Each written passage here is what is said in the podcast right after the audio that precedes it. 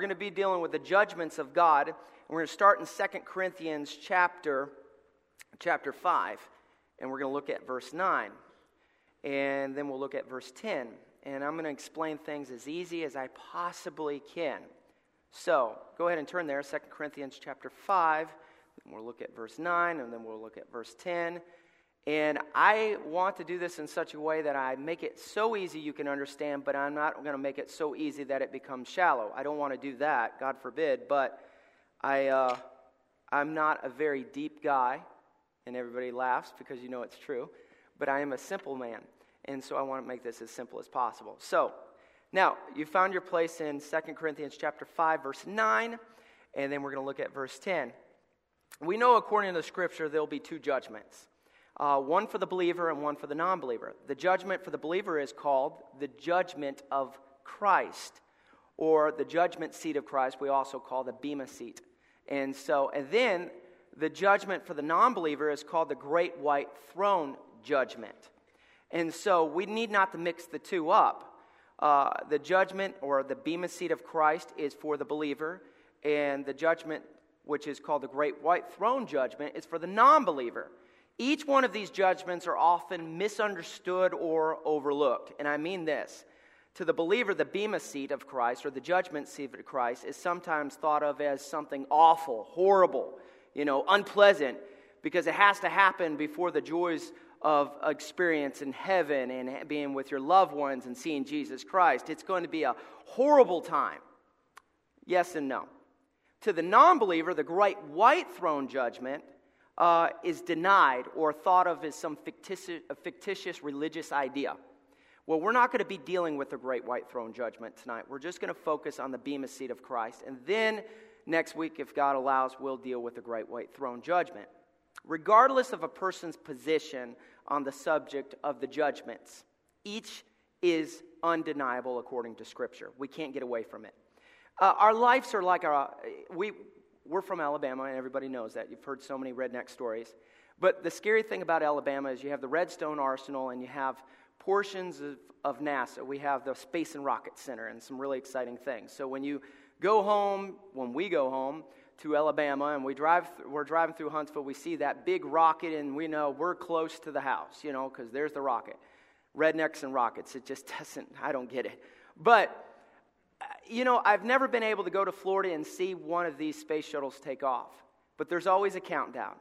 I was born March 21st, 1978, and uh, that's when my countdown took place the countdown to the judgment seat, because every knee shall bow.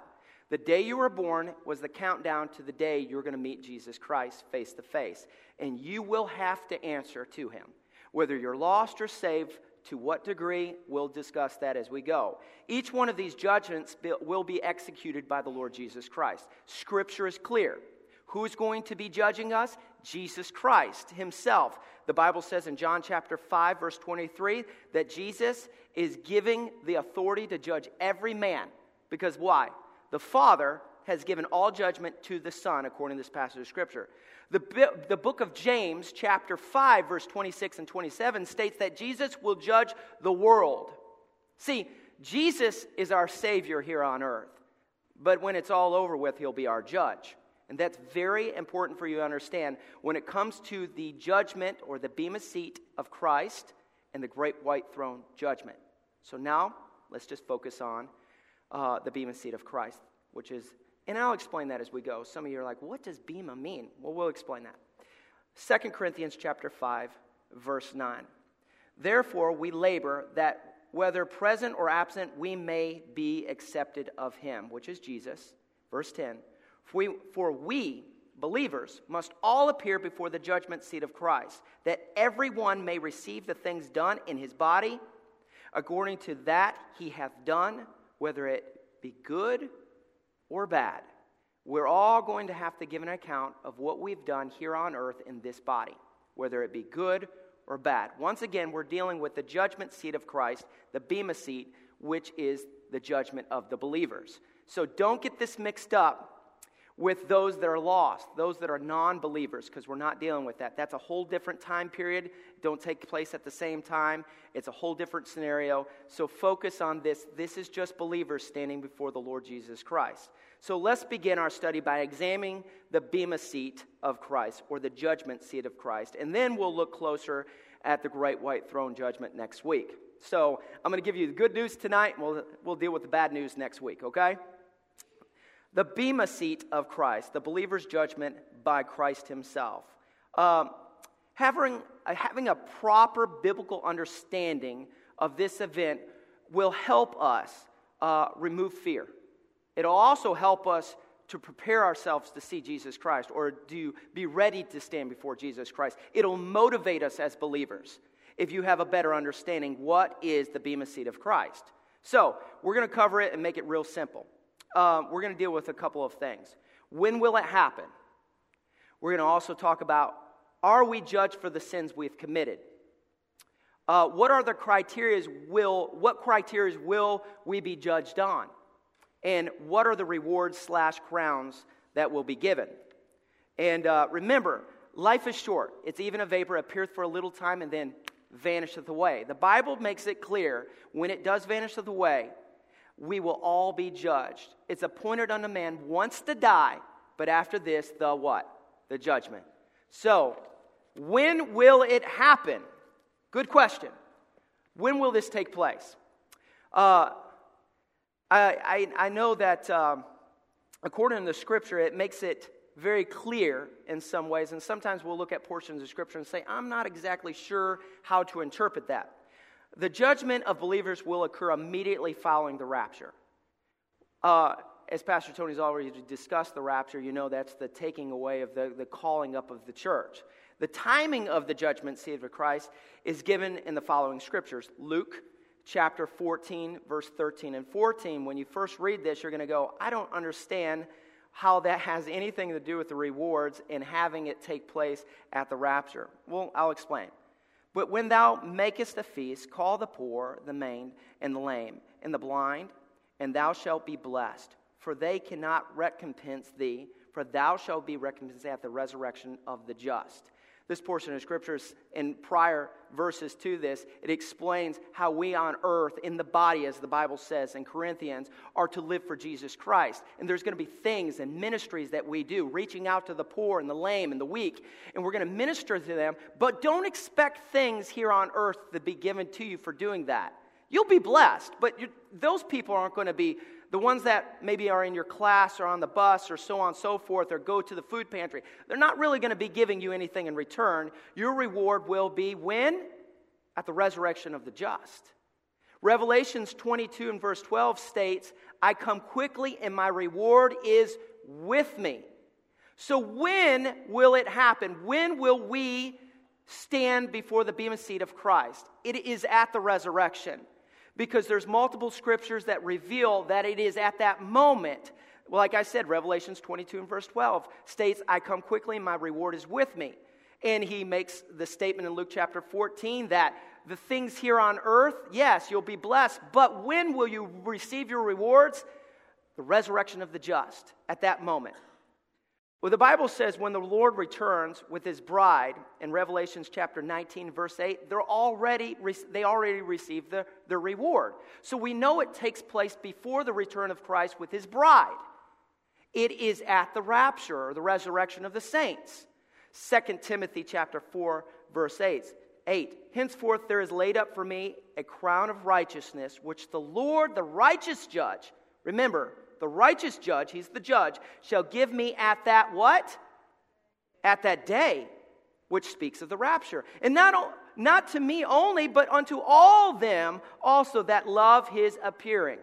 So this is another reference that makes us believe that it is at the, re- uh, it's at the uh, resurrection or at the uh, rapture. Uh, 1 Corinthians chapter 4 and verse 12. Therefore, judge nothing before the time until the Lord what? Cometh or come, who both will bring to light the hidden things of darkness and will make manifest the counsel of the heart. And then shall every man have praise of God. It's at that moment God will reveal the heart, what you're worthy of, what you've done, whether it be uh, good or bad, as we read in First, uh, 2 Corinthians chapter 5, verse 10. It will be revealed on that day, and that day will be at the rapture. Now, does that mean when we meet him in the air, boom, at that moment? I don't know. Does that mean we meet him in the air, then we step into the realms of glory? I don't know. All I know is this I do not believe we're going to stand in line with millions and billions of people waiting our turn, I think God is God enough, all powerful enough, within a split second, He could reveal the good and the bad of our life and reward us accordingly if He wanted to. Now, will He or will He not? I don't know. We haven't sat down and talked about it. all that matters is this it will be, it will happen at the rapture. Is that clear? And in 2 Timothy chapter 4 verse 8 and in 1 Corinthians chapter 4 and verse 5 rewards are associated with that day and that day is considered the Lord's coming. Again, for the church which is speaking of the rapture. So that's just a simple way to get your mind around the fact that this day is coming. The day of judgment, the bema seat of Christ, and it will be at the rapture. It's not going to be, hey, it's not going to be when the great white throne judgment and the sinners are standing before him. It's separate. That's a whole different event at a whole different time. Okay? So, now, second of all, we are not judged for sin. We're not judged for sin. I grew up with the idea that there's going to be a big screen, and so did Pastor Tyler. He, he grew up this way too. We were joking around about this. Go to camp meeting, and they say, Man, you're going to stand before God, and everything you did will be shown to the whole world, and you'll stand there with shame and embarrassment. And I'm like, Five year olds are trembling over the cookie they took. we are not judged for the sin. Will we be judged here on earth for the sins we've committed? Yes, there's consequences for sin. But I know what the Bible says. The Bible says, God Himself says, For your sins, your sins and iniquities, I will remember no more. Hebrews chapter 8, verse 12. Psalms 103, verse 12 says, Our sins are as far as the east is from the west. That's a long way away. The Bible says if we confess our sins, He's faithful and just to cleanse us, forgive us our sins, and cleanse us from all unrighteousness. They are buried in the depths of the sea. They are forgotten by God because the blood of Jesus Christ has covered them. I want you to know, take heed, understand, we are forgiven. We're washed as white as snow. Now that sounds good, Pastor Dave, but what about the verse in 2 Corinthians chapter 5 verse 10 that said, "We will have to give an account." What's that talking about? I mean, if we're not going to be judged for sin, what is the account? Let's read. Listen to it carefully, okay, and I'll explain. 2 Corinthians chapter 5 verse 10. For we must all appear before the judgment seat of Christ, that everyone may receive the things done in the body, in his body, man or woman, according to that he hath done, whether it be good or bad. So let me break it down. This kind of goes back to what is Bema seat? What does that mean? Well, this kind of explains why we're not going to be judged by our sins. The word judgment here is not, is not the Greek word uh, krima. Krima is the Greek word that defines judgment throughout the New Testament. This particular word is translated bema in the Greek. Remember, the New Testament was written in Greek, the Old Testament was written in Hebrew. So, to break it down and make it simple, it's basically like this We are not judged by condemnation, judgment, punishment, damnation. That's not what this word judgment here means. The judgment seat of Christ is not translated in the Greek to mean any of those things. It's translated to mean bema, which represents reward. You say, well, why would you think that? Because when we study the time of Christ, Bema was a location, a place, a rock that was a platform where the authority would sit thereupon and judge people according to what they have done. It was a, a, a place of authority to give judgment. Well, Paul is speaking to the church, uh, the Corinthians, and the uh, church of Corinth. Whenever he, there was a game that took place in Corinth, uh, there was these special athletes would meet together and perform, they would also stand before the Bema. And he's referring in this passage of Scripture not to damnation, not to punishment or judgment. He's referring to reward because he's looking at the fact that the Bema that we stand before is the circle of those that are winners and champions. He is saying, I, even himself in the book of Acts, stood before the Bema. He stood in that area. And this is why so many times we see in portions of Scripture, so many times we see in portions of Scripture that there's references that Paul makes dealing with uh, the, the athletes and the games and so on and so forth. So, excuse me, it's not the book of Acts. I don't know why I said that, but making reference to this. What is the Bema seat then? Paul says, let me make it clear. This is not a place of judgment for your sins. They're washed white as snow. This is a place where all of those that are due their just reward will be given that reward. It's the Bema seat, just as we saw in the games of Corinth. They stood before the Bema seat and received a crown for the rewards that they were given. Wonderful thought because this is this takes place in the believer's life. This is not just an award ceremony like we see the Tony Awards or we see different things that the People's Choice Awards or the Grammys. This event should not be scary to us because this is the biggest award ceremony that's ever been known to man. It's the Bema seat. And I love this because the Bible goes on further to say, according to that he hath done, whether it be good or bad. Whoa, what about that word bad there? I thought we weren't dealing with sin here. We're going to be judged for the good and the bad. What does that mean?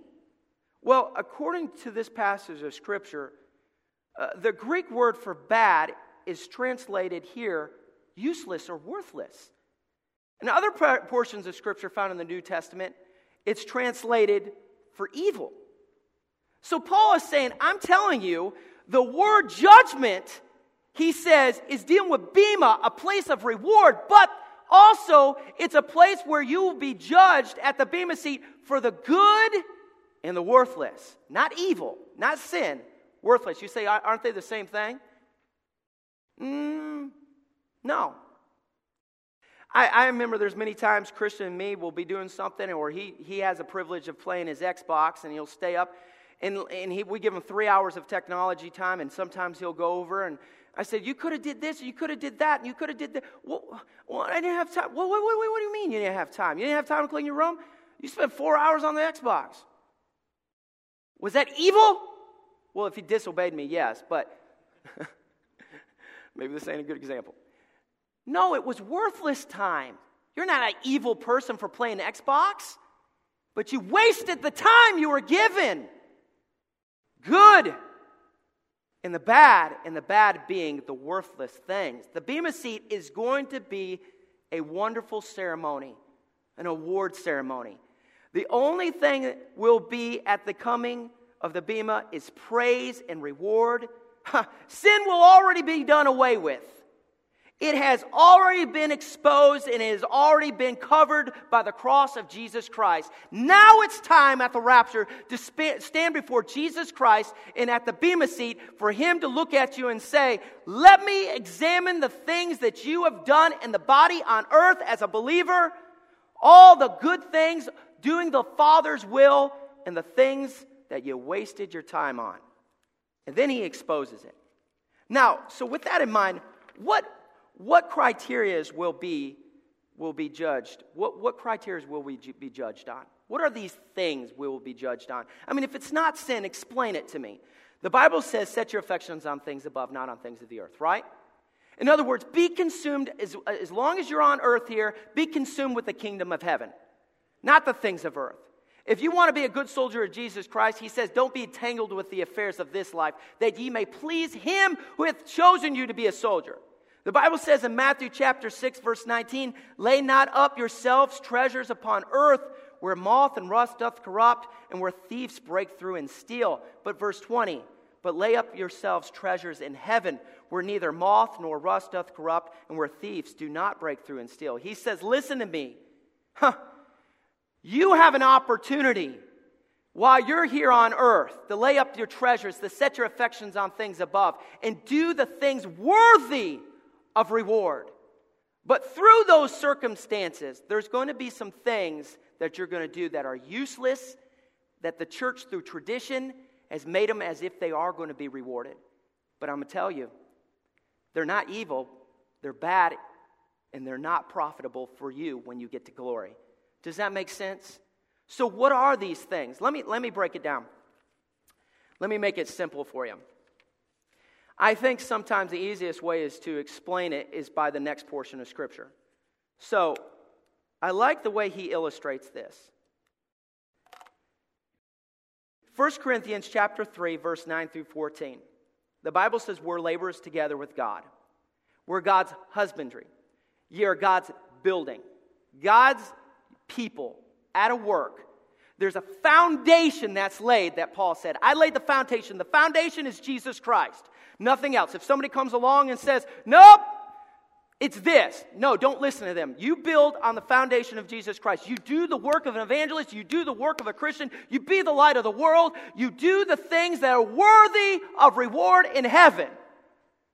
Because in the end, the Bible goes on to say, in the end, huh, it is like this, verse 12. Now, if any man build upon this foundation, which is Jesus Christ, gold, silver, precious, precious stone, wood, hay, stubble, every man's work shall be manifested, for the day shall de- declare it, because it shall be revealed by fire. And the fire shall try every man's work for what sort it is. If a man's work abide, which he hath built thereupon, he shall receive a reward. So, what does that mean?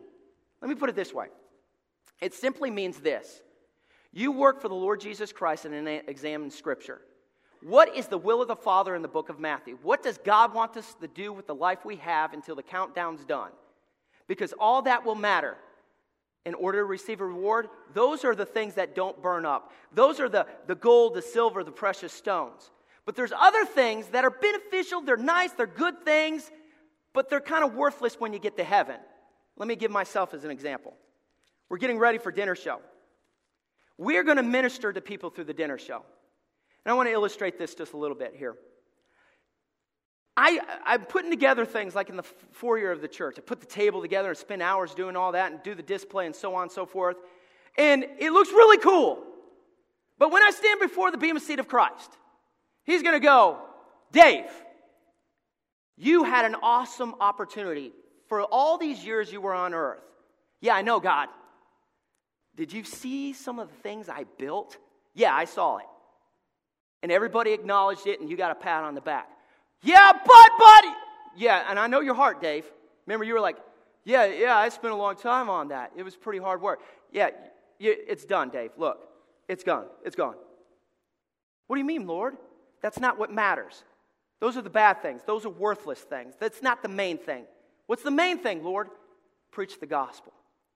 Well, we had minister to people. You know, the web, the web family, you all got together and got money together. Remember what I, that portion of scripture, reaching out to the poor, the lame, the blind, the people in need? People in need, the body? That's worthy. Oh, God, but what about the other stuff? It's not bad, Dave. It's not a bad thing in the sense of being evil. It's bad in the sense of you're so consumed with those things that you lost, you lost track of time. What do you, what do you mean I lost track of time? Who are you? Who are I'm God, Dave. I know what's going on here. Just quiet down. I'm looking here, Dave. I'm looking at your record. What was done in the body here on earth, you got consumed with? You know your junior church? You spent 45 minutes playing games and 10 minutes giving the meat of the word. Dave, let me tell you, 45 minutes of playing games? It's gone, Dave. I'm trying it by fire. That's wood. That's the hay. That's the stubble. It's the worthless time you spent. I read my Bible through in a year. Three chapters a day, four on the weekend. And God said, That's good. You read your Bible through a year. You remember any of it? God, I read my Bible through. No, I said, Did you learn it? Did you study to show thyself approved? Did you consume it? Did you put it in your heart? Did you hide God's word in your heart? No, well, I, I went to a, a little dinner we had with the class, and everybody that read their Bible through got a certificate. Yeah, here's your certificate. There's going to be a lot of smoke in heaven. You know that?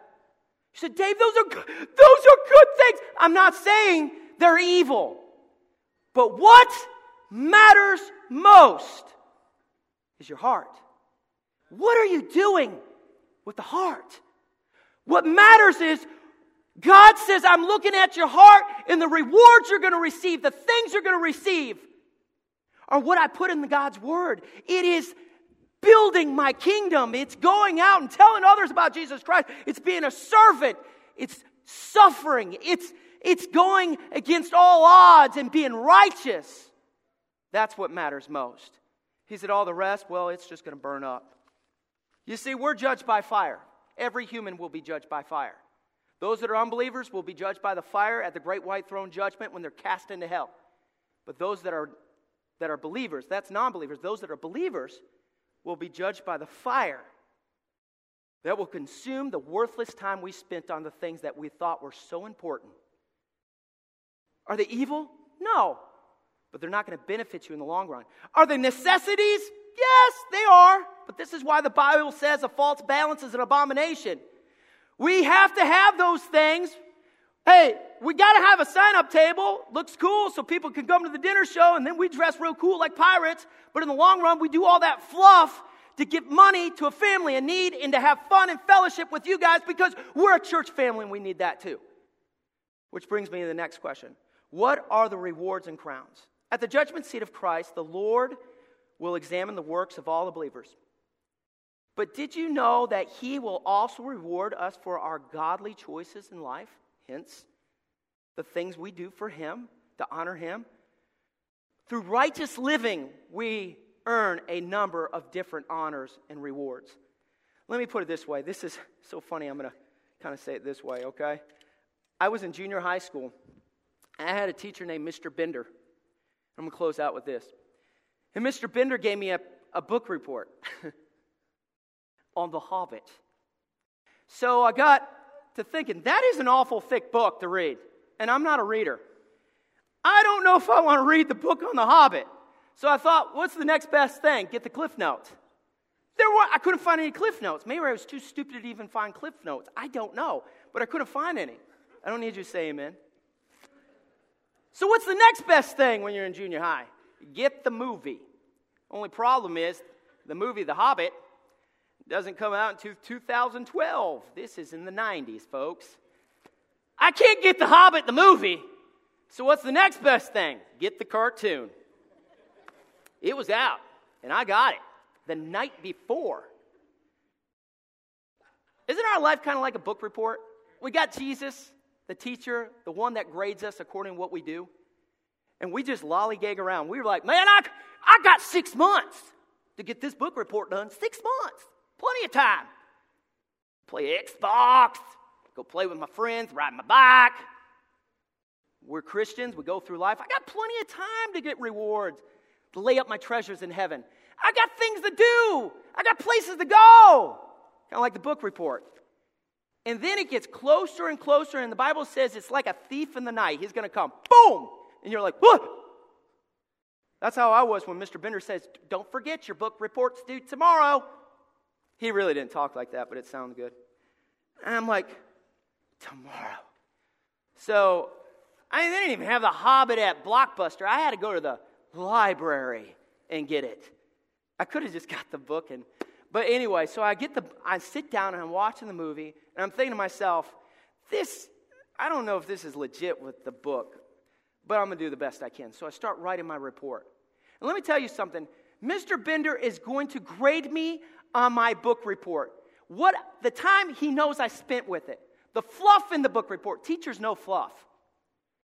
I'm putting stuff like hobbits have big feet and hairy toes. They live in the ground and they like substance like waffles to eat. I threw that one in there. There was nothing in there about waffles. But I started watching it and I put things together, and then I brought my book report to Mr. Bender. Then he brought me the report back after grading it with a very low grade and the words next time read the book and use your time wisely. What's the point? The nature of your reward is basic. It's like a book report. It's going to be wonderful. You're going to be rewarded for the good deeds you've done here on earth. He loves you. He wants to reward you, and He's given you plenty of time to get it done. Within the, with the idea in the back of your mind, life is short. It's even a vapor, appear for a little time. And that's just a little prod to say, I'm not going to give you the date in which you'll die. I'm just going to make you think you might die tomorrow. So live today as if you'll die tomorrow and get the work. And until then, you're going to be working for an eternal reward, as Matthew chapter 6 says. And these rewards you're going to get are different degrees, as the Bible says in Matthew chapter 5, 11 through 12. It depends on how much you're putting into it, how much you'll get in return. And I close with these rewards. He said, in the end, the, the precious stones, the things as he gave as an example that remain, that don't burn up, are the crowns. I don't know what the crowns will look like. I'm sure they're not going to look like that. That's a funky crown. But it's going to work. Each one of them represents something different. Each one of them are very important. Each one of them you can earn. The crown of victory is the incorruptible crown in 1 Corinthians chapter 9 verse 25. And in this crown is received by those who go through difficult times, hardships, trials and don't give up. Hey, how many know somebody like that? I know a lot of people in this church and I go, "How do you do it?" How do you do it? You know the ones that throw up their hands and say, quit church. Bunch of hypocrites. Man, I ain't been living for God in a long time. I'll stand before God and I'll deal with it then. So on, so forth, blah, blah, blah. That ain't your crown, buddy. Then the crown of rejoicing for the soul winner, found in 1 Thessalonians chapter 2, 18 through 20. The Bible makes it clear. Paul said, There's a crown for those that go out and tell others about Jesus Christ. What is that crown? Those are the ones that are planting the seed. So I didn't actually win them to Christ, I just told them about Christ. Hey, you're doing the will of the Father. There's a crown for those that are laboring in that area. The crown of righteousness. This crown is for those that long for the Lord's return and demonstrate it by living righteously. The third crown, 2 Timothy chapter 4 and verse 8. Those are, this is the crown that people go, Man, I am so tired of going to school and trying to stand up for what's right. Junior high and high school, and then I got to go to college and abstain from all fornication, and then you get married, and then you, you're tempted by adultery. No, no, no. I'm going to live righteously. I'm going to watch the things that are righteous. I'm going to discipline my family and help them because it all needs to be based on the foundation Jesus Christ, as Paul said. He said, I'll reward you. Don't give up. I know it's hard teaching your kids and being consistent and not allowing them rebellion creep in the house and unrighteousness. And then the fourth crown, the crown of life, James chapter 1 verse 12 speaks of people who uh, persevere through tribulation and, and, get reward. They, they don't give up in temptation and so forth. And then the crown, uh, 1 Peter chapter 5 verse 4, the crown of glory. I love this crown because it deals with leaders of the church, not just pastors but the leaders of the church, the Sunday school teachers, are the ones that are investing, the ones that go out of their way and do the very best they can. And God says, Man, you didn't compromise my word. You studied it. You were concerned about the little ones. You got involved. By the way, church, pew warmers don't get this. They're the ones that get the work. Find a job and get the work. Put your hand to the plow, get the work. This is the ones that went out of their way to present the gospel and the truth. And then in the end, what's the purpose of it all? What's the purpose of it all at the Bema seat of Christ? The purpose is in Revelations chapter 4, 10 through 11. To cast them before the feet of Jesus. Bottom line is, nobody wants to go to a award ceremony with nothing in return. You don't want to sit there during the Awana program when you're a little kid and go, and then my name was never called out. You don't want to be an athlete and never be rewarded for the things you've done. I do not want to be a believer and stand before a living God and not have anything in return. I have a life to live and a little bit of time to do it. It's like a book report. You're going to be graded on the things you do, and your just reward as a believer are the crowns we lay at his feet.